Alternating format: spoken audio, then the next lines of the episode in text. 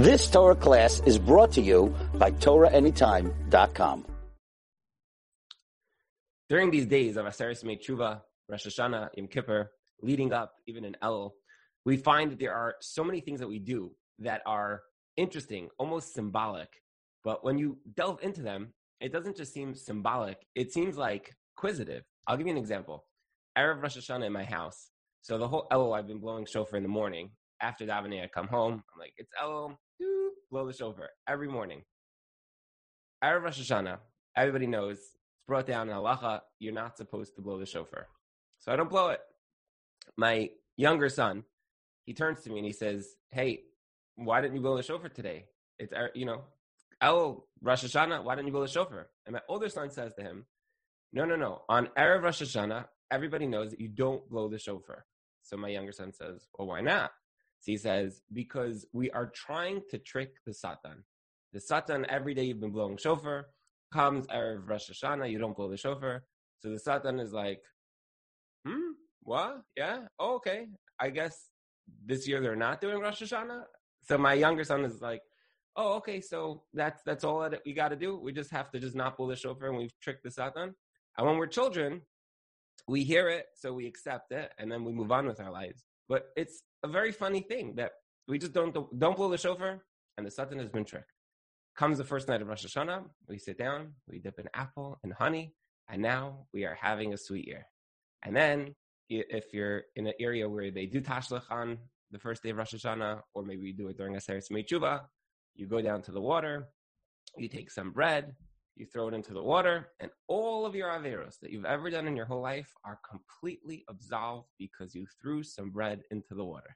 What an amazing concept. So, of course, we know that there's always deeper mystical elements to all of this. And we also know that all of these pieces all have within them tefillahs that are part of them. We all know that. But when my sons were having this conversation, it really struck a chord by me.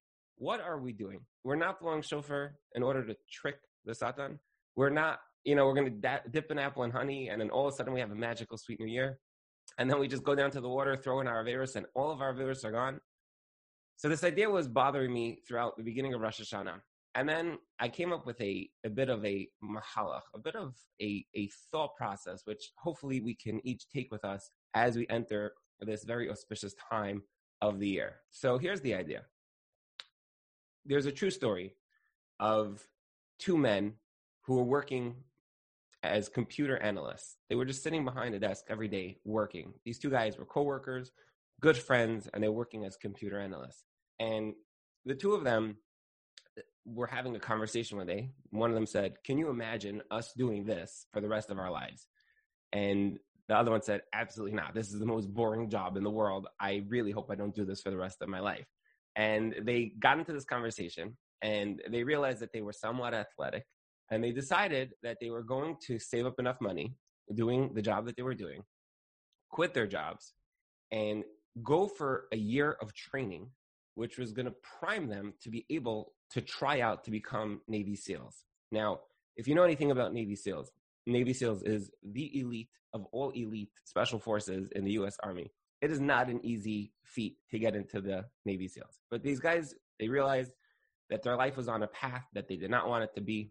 And they decided that they were going to change and they were going to go down this other path to become Navy SEALs. So these two men, they quit their job after a few months and they hired a former SEAL who was training them for a year. And every day for 12 to 14 hours, their regimen of exercise and diet and sleep and mindset was only focused on becoming a Navy SEAL. And what they were told was that in order to become a Navy SEAL, besides for the physical attributes that you have to have, mentally they try to crack you and break you as part of the training. So you have to set your mindset that no matter what, you're going to become an Navy SEAL.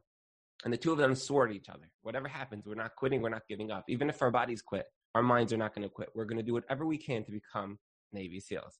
And these two men, they signed up for BUDS, basic underwater demolition and SEAL training. And they joined, and the two of them, side by side, every day, were working to become Navy SEALs. And the way it works from the SEALs and SEAL training is that when you sign up, there's a class of, let's say, 150 students. Each student gets a helmet with a number. That becomes your symbolic number throughout the entire course that you're there. there's a bell, which is everybody could see the bell. And basically, when the training gets too tough and when the instructors start to break you down, you basically say, I can't do this anymore. You take your helmet, you walk out, you ring the bell, and you're done. So throughout the SEAL training, you start off with, let's say, 150 trainees. You end up with just a handful at the end. Most people take their helmets, ring the bell, and they're gone. They just cannot handle it. It's just too much. For those who make it far enough, they start having various evolutions, they call it, which is where they start to basically give them tests. So even if you feel that you could do it, if the instructors feel that you can't do it, even if you've done whatever you needed to do, if you can't pass certain tests or certain milestones, the instructor say to you, listen, it's a good try. We voted you out. You're done. You have to go take your helmet, ring the bell, and you're out. These two guys, these computer analysts, were pushing really, really hard. And they made it over the fifth week, which is the hardest week. And they're they're on towards their destiny to become Navy SEALs. And at one point, they have this test. It's the test of the five knots. Now, what happens in the test of the five knots is that there's a very large pool, very deep, and every trainee has to jump in. There's a rope on the bottom. You get to go down five times, only five times. And every time you go down, you have to take a rope and tie it to another rope on the bottom of the water. And you swim back up, you get another rope, you go down, you tie it on the bottom. You go up and down five times tying progressively harder knots on the bottom of this really deep pool. On the bottom of the pool, there are instructors decked out in scuba gear, and they're watching you to make sure that you're safe and that you're doing everything that you needed to do. So the first guy jumps in of these two computer analysts. He jumps in, swims down to the bottom, ties his first knot, swims up, ties the second knot, swims up, ties his third knot, swims up, ties his fourth knot, swims up, ties his fifth knot. He had passed this evolution and he was passed this test to be able to become a Navy SEAL. A bunch of other people go, and then his friend goes. And his friend jumps in, and he goes down to the bottom, and he ties his first knot. And then he goes down, and he ties the second knot. And then he goes down on the third knot, and he stumbles, and he's not able to get this knot to go. He comes up, and he has a very dejected look on his face because he realizes that by not tying this knot, he most likely dashed years and years of work that were just going to go out the window. He was not going to become an Navy SEAL. The instructor turns to him and says, You actually have two more times to go down. So if on those two times you can tie three knots, you pass this evolution. The SEAL says, Okay. He goes back down on the fourth time and he ties the fourth knot. And he comes up and he has one more time to go down to tie knot number five and knot number three. And the SEAL swims down to the bottom and he ties the fifth knot. And then he's trying to hold his breath and he's trying to tie knot number three, but he's quickly running out of oxygen. So he anchors himself on the bottom and he continues to try to do knot number three, but they're complex knots. They're not little bow ties. They're, they're complex knots. And he's trying knot number three and he's trying knot number three. And the instructors on the bottom are watching him as he's slowly losing consciousness until finally he starts taking on water and he passes out. The instructors grab him. They swim him up to the surface. They throw him out of the pool they lay him down on the hard surface and they start doing CPR. Water comes out of his lungs. He turns around, he looks up, and the first thing out of his mouth, he says, Did I pass? Did I get it? And the instructor's looking at him, and the instructor doesn't have the heart to tell him that no, you didn't get it. He says, Yeah, yeah, you you passed this evolution. You're good. And the other trainees who were standing there, they said, What do you mean he passed? He didn't pass. The guy didn't get it. He didn't get not number three. He didn't do it. And then instructor said, let me tell you a principle when it comes to Navy SEAL, something you may have known from the beginning. That in order to become a Navy SEAL, it's not just about the physical attributes. It's about the mindset, the mentality that there is nothing that is impossible for you to do. And when it seems impossible, you will push yourself even further to accomplish the impossible. He says, many of you, you tied the five knots, but you didn't really try very hard. This was not a difficult exercise for you. He says, but for this guy, it was impossible on the fifth time to go down to tie two knots. But he didn't give up. He tried. He pushed. He said, you know what? I'm able to do this. If I can't, I'm going to push myself to my limits where I'm literally going to become exhausted, pass out, and risk my life to be able to accomplish my goal. He said, that is the mentality, that is the mindset of a Navy SEAL. And therefore, he passed. The Alter Slobodka says a fantastic life changing small thought. He says, when a person gets up in the morning, they say the words, Maida ani binishmasi, v'chemla.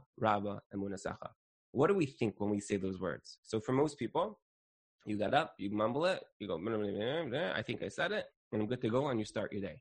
But says the Alter Slobodka, there are two people who get up in the morning. One person gets up in the morning and he just mumbles it and he's on with his day. And another person, he realizes that Hashem has bestowed within him a neshama, which has the kayach habechira. The kayach habechira means that you have the ability every single morning to do anything that you want. You could get on a plane today, you could fly across the world. You could go to Eretz Israel, you could go to California, you could go to China, you could move into the mountains, you could start a business, you could close a business, you could save someone's life, you could take somebody's life. You can do anything you want to do today because you have the kayach habechira. And the, Alter Slobodka says that when a person realizes that and he has that in mind, it will change his whole day. He won't just get up in the morning saying, yeah, whatever, I'll go through my day, I'll go to my boring job, I'll clock in, I'll clock out, I'll spend some time with my boring family, and then I'll clock out, I'll go, go to sleep again. Says the Alter, when you get up in the morning, you get driven.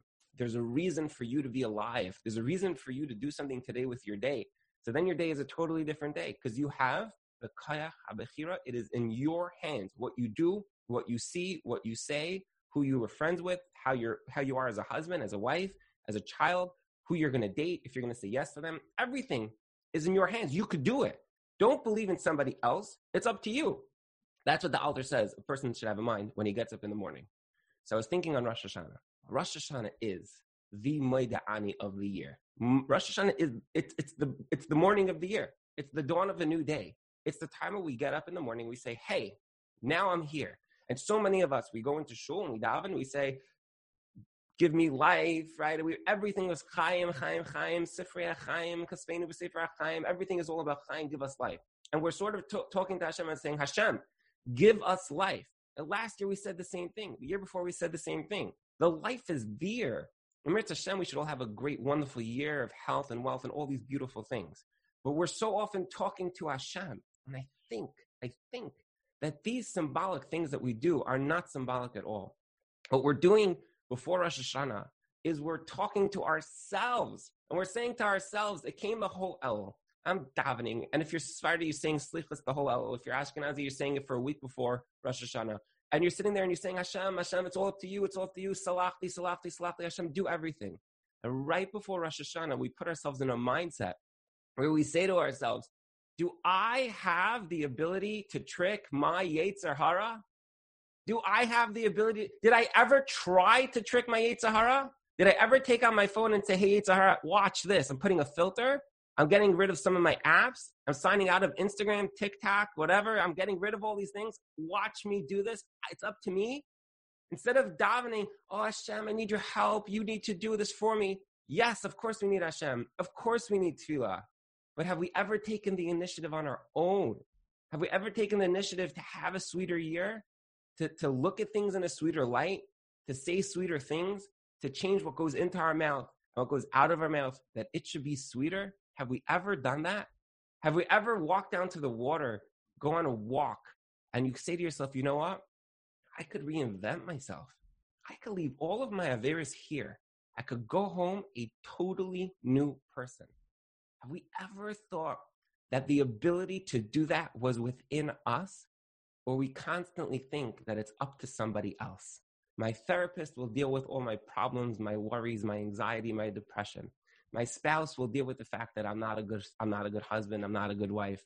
It's not up to me, it's up to them. My children, if they were just calmer and would just sit in a corner just look at the wall, then I would be the, the most gracious parent. I would be such a great parent you know, if my grandchildren came over and didn't play any blocks, asked to read any books or anything, they would just sit there and look up at the ceiling. I would be the best grandmother, the best grandfather.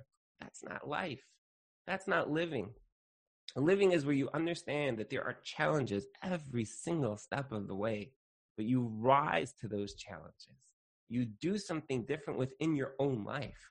And these symbolic things that we do are not symbolic at all. It's a message that the same way we spend so much time davening to Hashem and saying, Hashem, it's all up to you. Give us life. Kasvinu b'sefer achayim.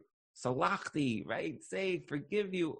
All of those things that we say, it's also up to us. We have to take responsibility for our own lives.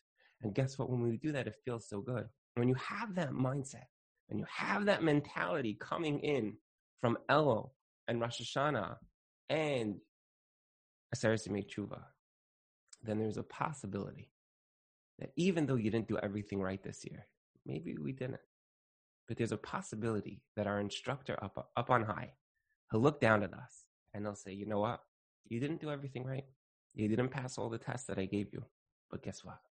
You have the right mindset. And somebody who has the right mindset, I'm willing to invest in him to have another year, a great year, a wonderful year. Sholby Gabench to have a gewaldige year coming forward, a year where it's a lot sweeter than the year before. But it all comes about, if I may say, a little bit of an adjustment in our own attitudes towards nobody else, but just towards ourselves. You've just experienced another Torah class brought to you by TorahAnytime.com.